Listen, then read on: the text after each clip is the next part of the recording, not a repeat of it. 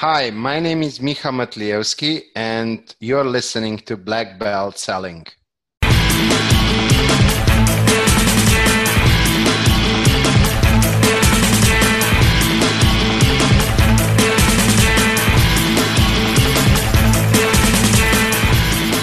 Welcome to Black Belt Selling with Stephanie and Anna Scheller. I'm Anna. And I'm Stephanie. We are a mother daughter team who are passionate about helping you grow your business through sales training and coaching. On Black Belt Selling, we bring amazing guests, right, Steph? Oh my gosh. Guys, we have we find the coolest people to introduce you to, no lie. Oh, you they're always great. And we provide content which you're going to be seeing more of on this show so that you can be equipped to become a black belt in sales. Now, if you want to learn more about us, great place to meet us is where, Stephanie? In our Facebook group, facebook.com forward slash groups forward slash black belt selling. We always have cool posts and cool people. We only let the cool people in. So you have to apply. And if we like you, we'll let you in. Which most everybody we like. I don't think we've turned anybody away. Have you? I've turned some people away. Yeah, some people that you know. If you look, here's the deal: if you just joined Facebook and you're already a member of 200 groups, probably not going to make it in. Just saying. Oh, okay. Well, anyway, come to our Facebook group. There are just a few questions we ask you to fill out, and then me or Stephanie, we will be happy. Stephanie or I should use proper English. We'll be happy to um, include you in our little club, which is growing. Which is growing. Now, today's guest, actually, Stephanie, you introduced me to Miha. Let me see if I can get say his name right. Matlievski.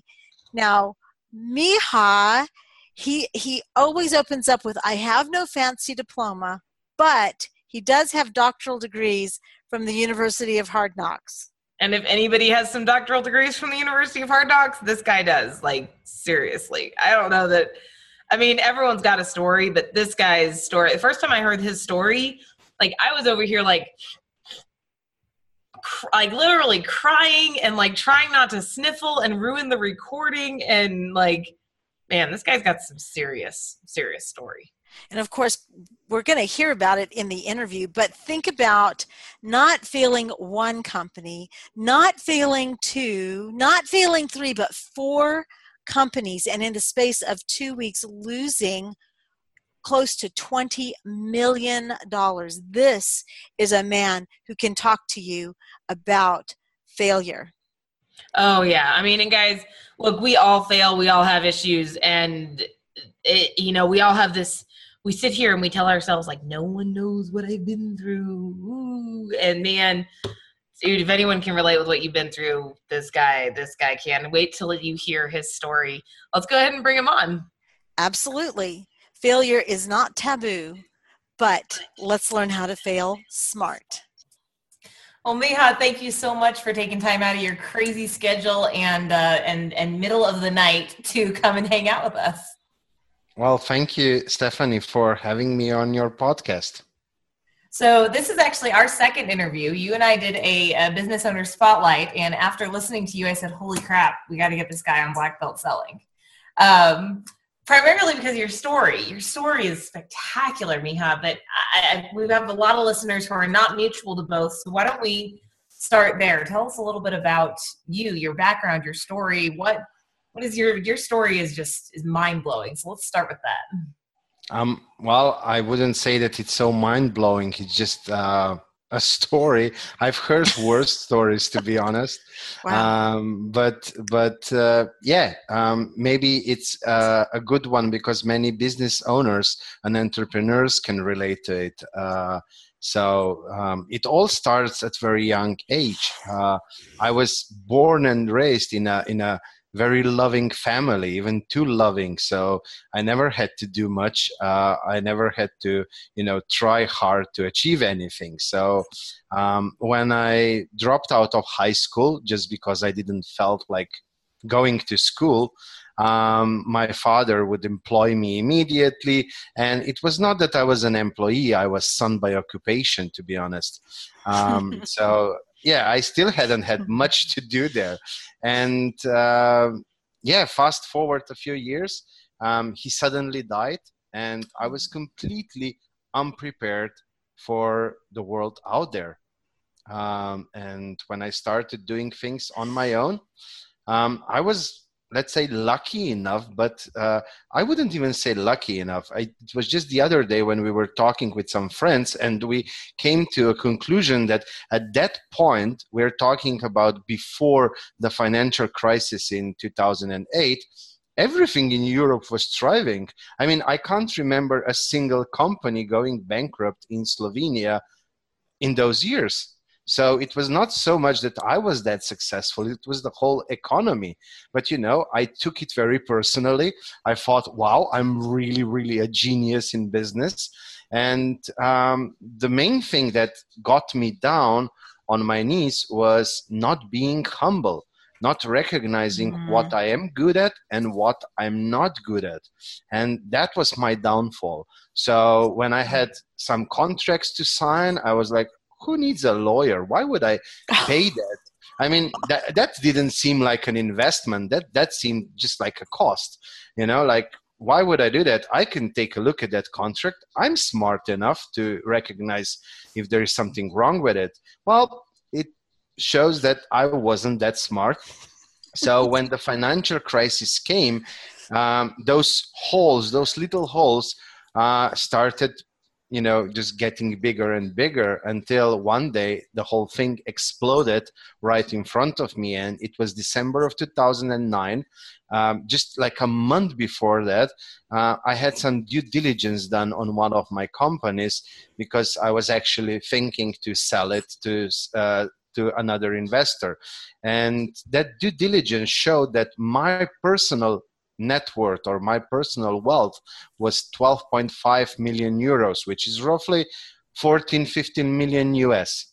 Uh, and you can imagine, I was what 30, 31 at that time. How good that must have felt to be worth all that money, you know.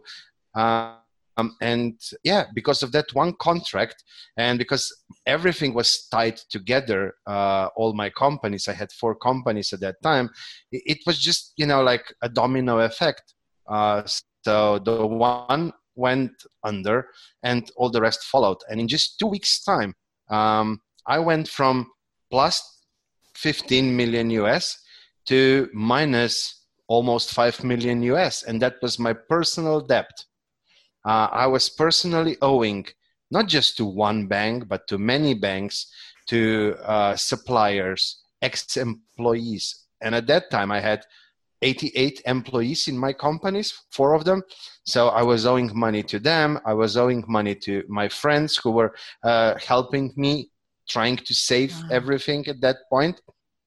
And uh, in Europe, um, if your company goes into bankrupt, well, at least that was the case at that time in Slovenia, um, you were not able to do personal bankruptcy. I mean, you can do it, but the whole point of personal bankruptcy is so that your debt goes away. Uh, and that's not possible if you're still owing to the government and, and the ex employees and, and you went into a bankrupt uh, with a company. So I stayed there w- without anything uh, I mean, I didn't just lose the money and, and the companies. I lost really everything. I, I divorced. I um, lost uh, my uh, real estates. Uh, I lost uh, even my friends, my so-called friends. Mm. Um, so um, it was a very hard time. I went into huge depression, anxiety, stress, just complete darkness within me, outside of me. You know, uh, there was no ten- tunnel. That I, I would at least I didn't saw a tunnel. I didn't saw any light on the other side of the tunnel. And I'm guessing even if I would saw the light, it would probably mean that the train is heading my way. Um, yeah, that that that was the reality of that time for me. Um, and you know, just it was painful to to just live every single day. Uh, I mean, I would wake up to phone calls from everybody calling me about money, uh, threatening. You know, those were really not nice calls, uh, and uh, you know, just trying to stay alive until at one point I I ended up not even caring about that.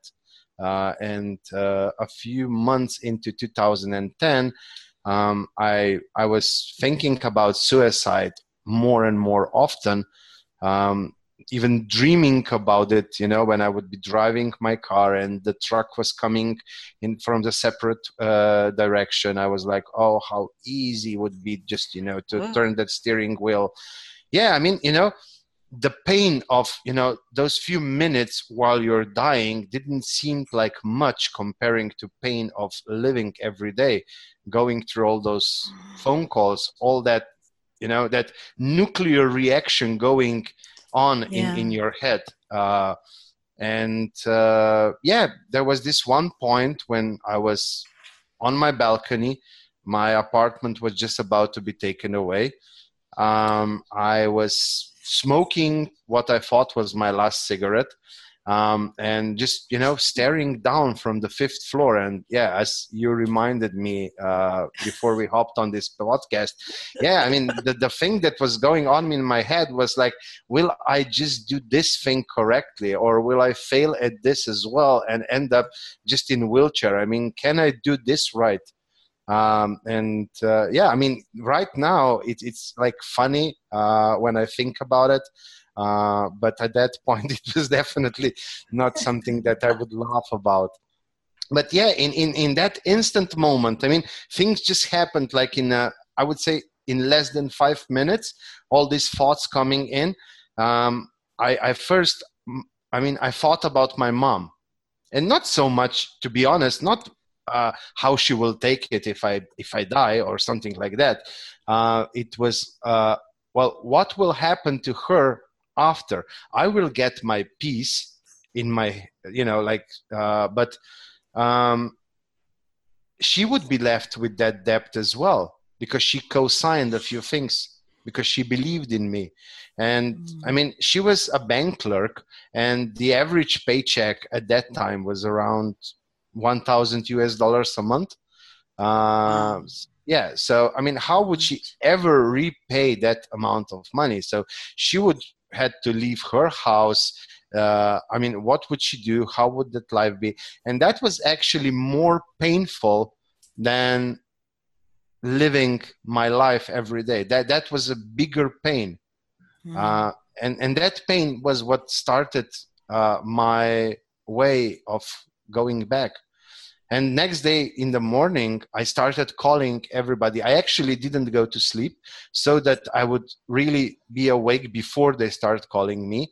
And i started calling everybody before that. And it was like you know if if you want to kill me and that will i don't know somehow make you happy then you know just come here. I honestly don't care. Just do it. But if you want to but if you want your money back then you can either a help me maybe open some doors for me or something. You know that i'm not a bad person. You know what i'm good at. So either help me or at least leave me alone. Don't call me every single day because that just puts me in depression.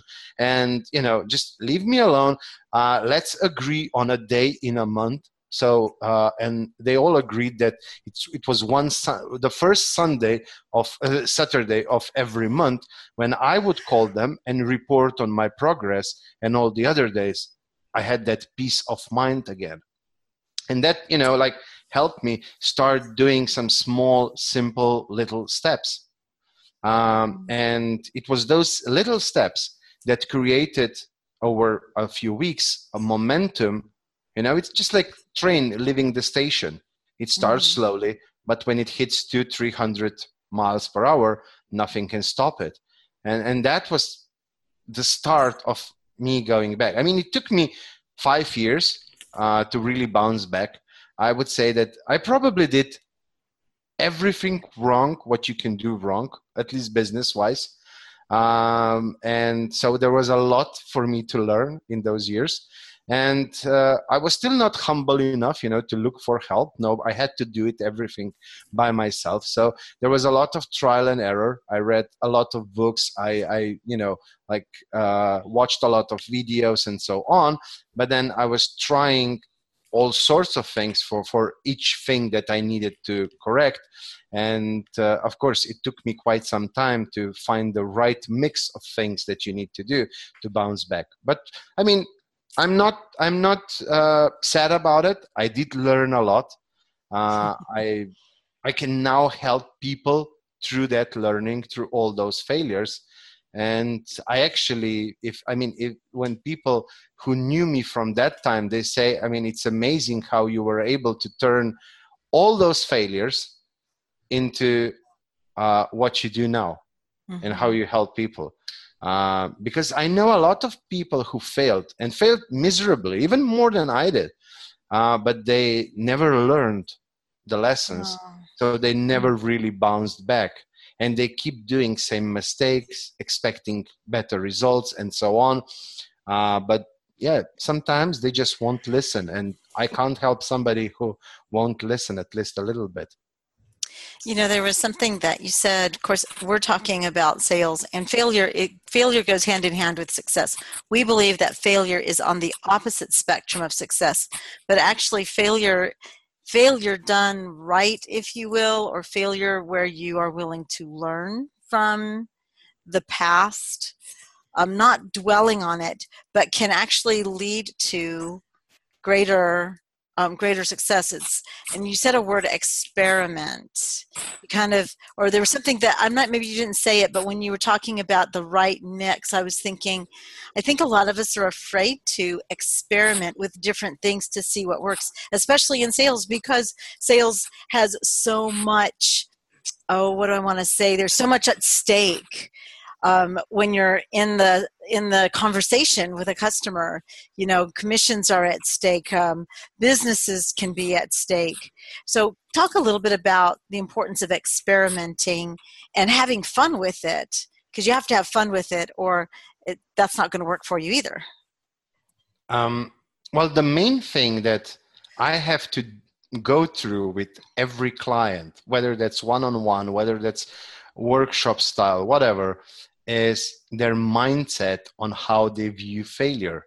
And as long as you view failure in a negative way and especially connect negative feelings with failure, um, you won't try, you won't experiment because you will be afraid of failing.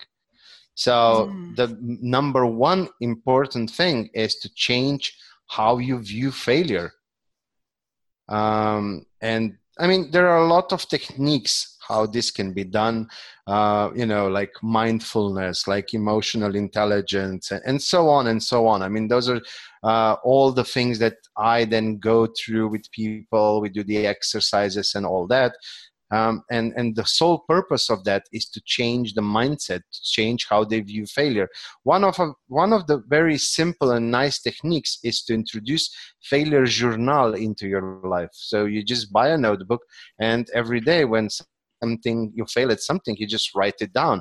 And then the point of writing it down is then maybe on a weekend you spend some time rereading it and asking yourself good questions empowering questions questions that will produce results. I mean it's basically just like googling you know? If you google uh, show me nearby pizzerias uh, google won't show you nearby car dealerships so you need you need to ask Google good questions, and you need to feed your brain with the right questions. And the right question would be like, I don't know, uh, what could I have done differently? Um, mm. How could I approach this client differently? Um, how could I prepare my offer in a different way? How could I, you know, do different techniques for closing the the deal? Um, can I learn uh, or I can I enroll in a course that will help me be better at closing or better at this or better at that. I mean, there is a ton of software out there that can help you, you know, get better at how you create proposals. You can do them in Word and Excel, but there are now tons of pages that you know you already have pre-prepared templates and so on. And and so on and so on. I mean there's a ton of things. It depends if you're you know in a car dealership or you're selling mobile phones or you're doing like these huge businesses uh, that are i don't know 1 million 10 million. I mean my biggest contract that i ever um, did by selling uh, i mean i was the salesperson for that. I mean it was my startup was for 42 million us just one contract. Wow. And it wow. took me six months to land that contract. But that's that's definitely one of i mean my whole role all through my companies was mostly being the salesperson so i can completely relate to what you're talking about. I was the one responsible for sales networking connecting Yeah. creating relationships and so on and you know what i've learned is that questions are more important than answers. So you know if you're in sales just stop talking. I mean your client doesn't care who you are. All they mm-hmm. care is what value you provide what good they will get from whatever you are selling them. That's what you need to think about. Every phone call every meeting that you go into have that mindset how can i be of as much value as possible? But you know every now and then you will meet a jerk who only wants free stuff and that's okay. I mean that life's like that. I mean you can't nobody i don't know anybody with 100% track record. I mean you know if if you my uncle at a very young age taught me miha if if you will send out 100 proposals and you will get five yeses that's an amazing result. Yeah. yeah. But you know you have to do the homework. The more homework you do the more knowledge you have the more you talk with your potential client base uh, the more information you will get and the easiest it will be. I mean i see people that want to start their businesses and they don't know who their ideal client is.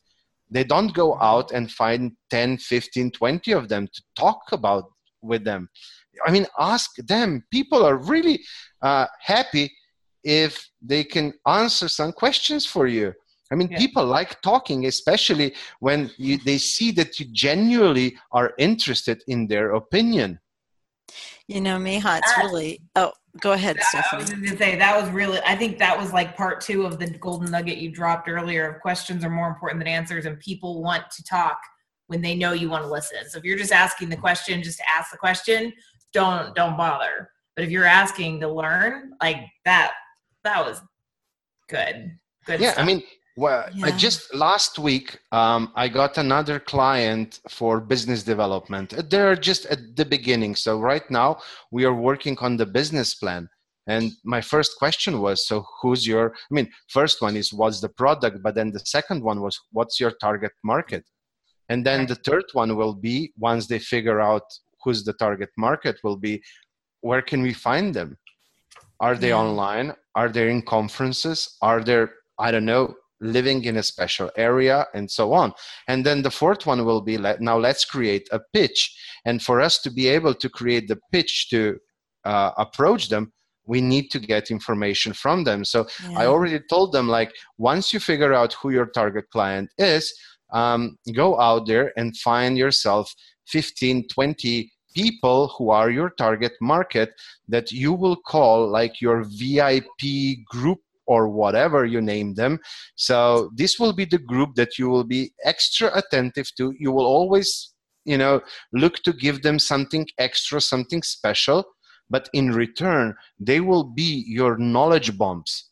So instead of you figuring out what to say, ask them. They will tell you what your, their pain points are. You know, it's like, um, you know, with my coaching. So I know that one of the first things that I need to do with every client is figure out what their why is because that's the motivation. But when you ask people, so do you have a why? They say, yes, of course I have a why. But mostly it's, it's not what I consider a why, which is a strong emotional message. Uh, and, and it's combination of pain and pleasure because I've seen that that works best. But you know, if I just ask people, uh, "Do you want to figure out your why?" They say, "No, I already know my why." Um, but you know what they want? They want clarity, they want focus, they want to prioritize better, and so on. And all those things can be achieved with having a very clear why. So instead of offering them my uh, you know workshop to do why, I say, hey, do you want more clarity and focus? And then I know that I need to introduce the my, I mean, how I craft the why message.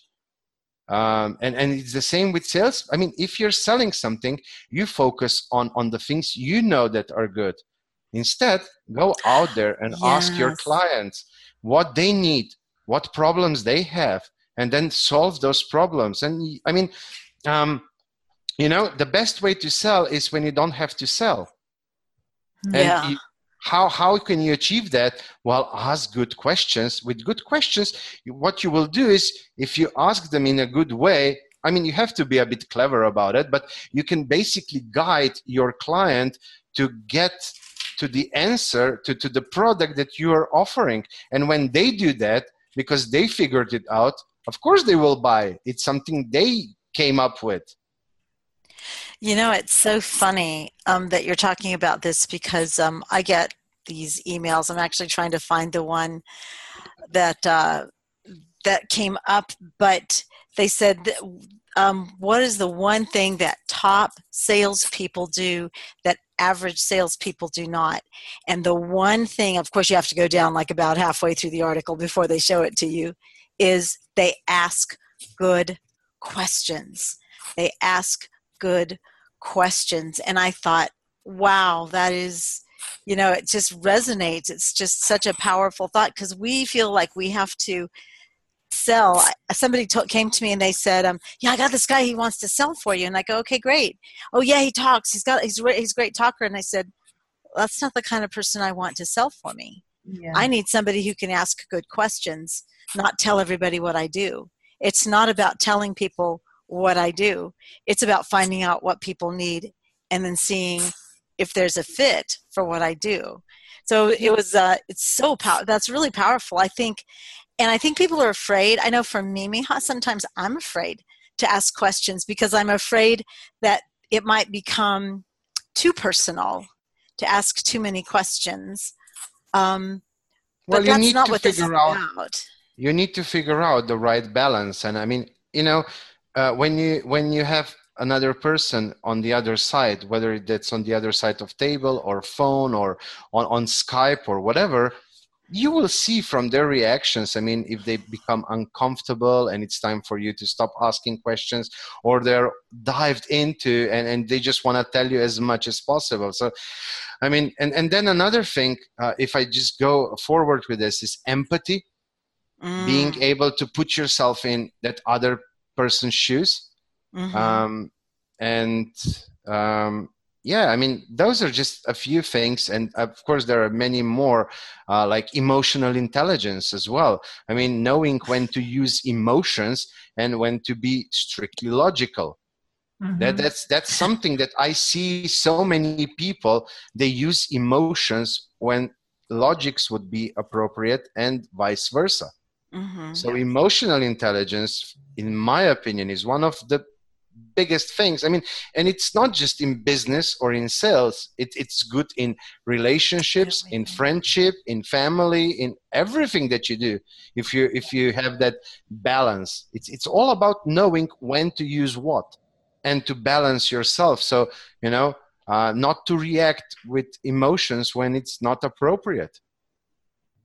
I love. I think that's a great sum up for sales in general. Is just you know it's it's about listening and it's about knowing because you know Anna, you always talk about this. People buy with the the heart and then they rationalize with the head. They they decide they want to buy emotionally, then they rationalize it. So you have to have both pieces there. Um, but you got to listen in order to figure out when to use use each piece. And for example, another thing that is good: know your customers' metrics.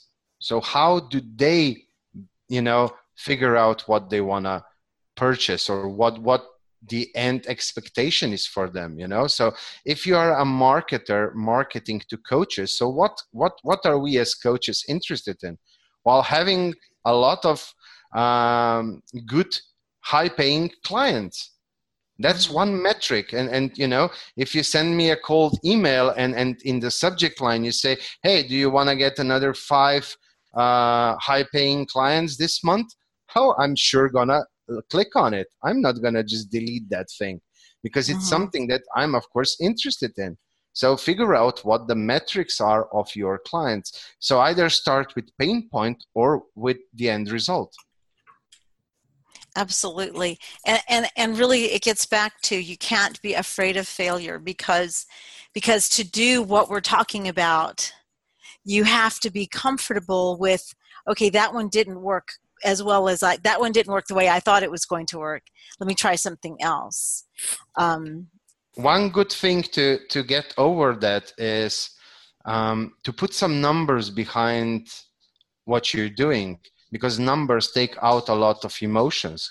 So if you're in sales and you know to to reach a goal a certain goal whether that's i don't know i want to acquire 20 new clients this month. Uh, of course there are many ways how you can do that you know uh, you can cold call you can call the email you can you know ask for recommendations you can do this you can do that. I mean there are probably 20 30 50 100 ways how you can achieve that goal. And of course you need to try a few of them but you know like try to uh, try to put some metrics on it and say, okay, I'm going to try 10 calls, 10 emails, uh, 10 recommendations. And then, you know, at the end of that trial period, figure out how each of them worked. And when you see that one is doing better than the other, just keep doing that one. And of course, always mm-hmm. leave some time to try some new things. I mean, mm-hmm. try, you know, like what I do with my clients is I try to make things, I mean, not try, but we actually do things very enjoyable, fun to do.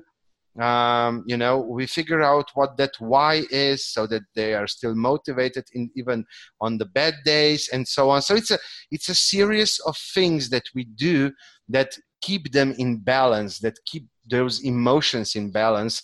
Um, and, and then mm-hmm. it's just, you know, every day doing a few things and that's it. Uh, and also a good thing is to have some support.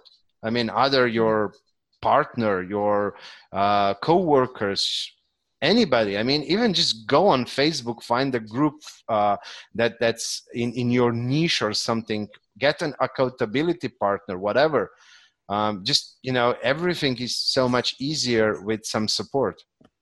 Yeah i I think anything, anything becomes any any challenge. I was chatting with a chick the other day, and it was interesting. She didn't say the word failure. She didn't say I feel like a failure, but the way she was talking, all of a sudden, I said, you know, have you been calling yourself a failure in your head?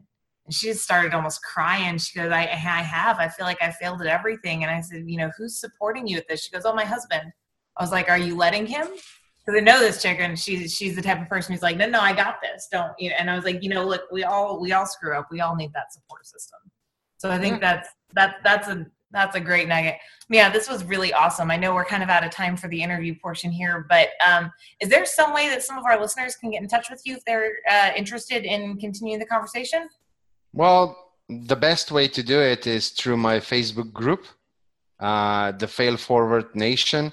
And I mean, they can just you know like find me on facebook. They can all always connect with me uh, there. Uh, just you know go to my personal profile uh, and then there they can find the link to the group. And yeah the best ways in the group i try to give a lot of knowledge there for free for everybody to learn from it. Uh, and it's we also do like regular uh, mastermind calls and, and, so on. So it's it's a great way to not just connect with me but also to get to know me and learn from all those past mistakes that i have done. Nice.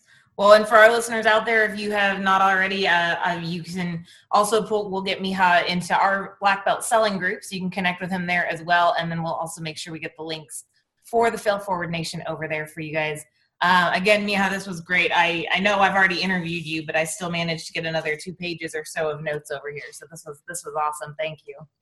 Thank you. I mean, yeah, thanks for the opportunity. Thanks for inviting me. It's always, you know, like nice to have these opportunities because I know that um, just by sharing the story, um, almost every time somebody reaches out and says, "Hey, that's exactly what I'm going through.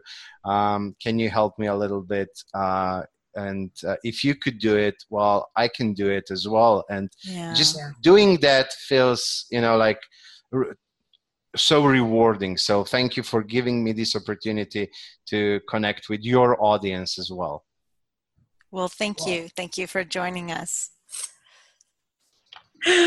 wow, isn't he awesome? I love Miha. Like seriously, every time I listen to this guy. So this was my second interview with him, and I still got really good stuff out of this. Oh yeah. Oh gosh, yeah. I think one of my favorite takeaways was this whole idea of a failure journal every night. Okay, so I have heard of gratitude journals every night. I've heard of success journals every night. I've never thought about doing a failure journal. I mean, like, here, let's focus on your failures. But it's actually kind of a good idea, I, I thought. Well, I think it's really freeing because in the interview, he mentioned how saying that he was a failure, well, there was a crystal moment because before we had even had the interview with him, we talked about the fact that he had con- contemplated killing himself. He was getting yeah. ready to jump over a balcony, and then he even didn't even really think he could kill himself plus he had a crystal moment one of which was his big why but the big thing was he realized up until then he had never called it failure. When he called it failure he got it out. It was there and suddenly and some people think that if you mention failure it's a negative energy but if it's releasing negative energy then it frees you to move on. So i haven't mm. started my failure journal yet. I think i'm a little nervous about it myself well, but I think I think you're right. It, it does it frees you to move on, and it makes it it makes it not a big deal. It doesn't it's no longer crippling. It's no longer you know like and and there's this side right? So you, you don't want to focus on the failure right? You don't want to live and breathe in the failure and like no. be yourself. That's not i don't think that's what he was going for. I think it was you know it's call it failure address it learn from it, as he says, fail smart.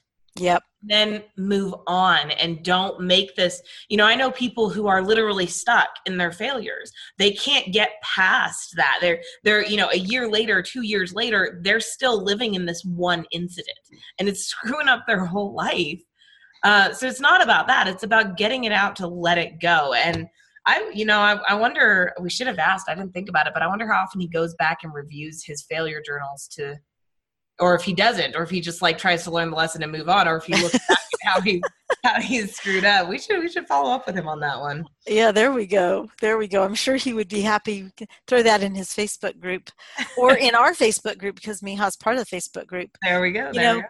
Well, you know, and part of that is you take that failure and you start to ask good questions. There was one comment that he made is that the questions are more important than the answers. And I think the more we talk to people, the more we are interviewing people, I'm seeing that that is really, really critical. Like um, one of our next guests, he has the same thing.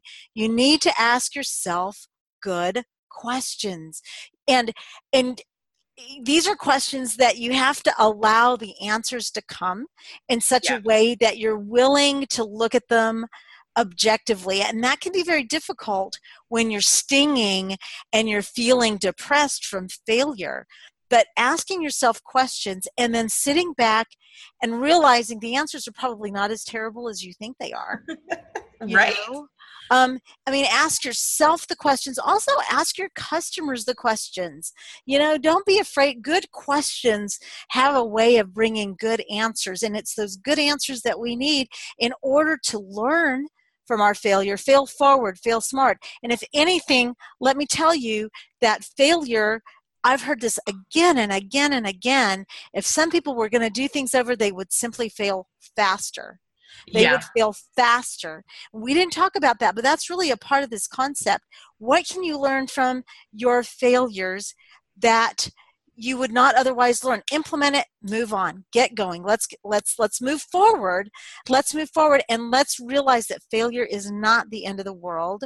It is simply a step in your journey to success. Yeah no i i agree. And i love the fact that he went into questions. I love the fact that one of our, our very very quickly coming up guests went into these questions that you ask yourself. What yeah. question what questions do you ask yourself? And and you know it's interesting because uh, earlier today i was doing a presentation and uh, i was talking about how uh, human beings in general try and give the answer that they think is wanted. Yeah. so they try and give the right we try and give the right answer. Just as human beings we we learn from a young age and you know Miha spoke about emotional intelligence a little bit um, we learn from a very young age to you know watch. And when you know mom and dad start making that you know that furrowed brow look retreat from the conversation don't continue down that path because you know you're upsetting them. Not that my parents ever made the furrowed brow look ever clearly um she never paid attention. Just just listen. She never paid attention. I mean anyhow but i think i think it's true. You know we ask ours even to ourselves we try and give ourselves the answer we think we're looking for. And so it's taking that time to sit and really think through it. Um, and giving your you know to take it back to what he talked about with your prospects giving your prospects time to sit and think through their answers too and not insisting on having a, a quick answer right away. I think you know as far as the tips on sales goes it's funny i can see a trend all of these superstars that we've had come on. Oh wow. What do they do? They all talk about asking questions. They all talk about listening. I think if you had to create the hallmarks tenets of sales those those would be them. Absolutely. Absolutely. And i think there was um, something he talked about was that because a, failure is such an emotional it's a very emotionally tied event in our life that we want to use numbers to take the emotion out of it. What do I need to do? Um, I recently read somewhere that uh, you can, and we're going to actually get this guy on our show, but this person recommends that every 90 days you do an adjustment.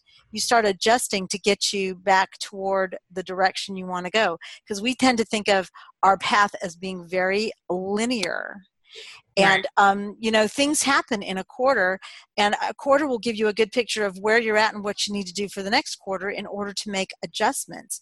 So numbers can actually take the emotion out of the experience really turn it into something that you can be you can turn into a learning experience something that can actually benefit you instead of something that keeps you in that deep dark place where you feel like you can't get anything done that you are you're a failure and, mm-hmm. that's just not true and it's not necessary yeah all in all i think this was one of our this was a good interview i wouldn't say one of our like you can't really differentiate it's like no. trying to you know say that it's your favorite child or something like you've never managed to admit that I'm your favorite, but we all know. We all know. Uh, but on the side, I do want to invite you guys again to make sure you join our Facebook group, uh, facebook.com forward slash groups forward slash black belt selling. Great content, great people. Leverage your friend power. Come join us. In the meantime, always remember being a black belt in sales, in life, it's about that constant learning. It's and more than just learning it's about that constant application. So take something you learned this week and go do something with it and make your week awesome. I am stephanie here for anna and this is black belt selling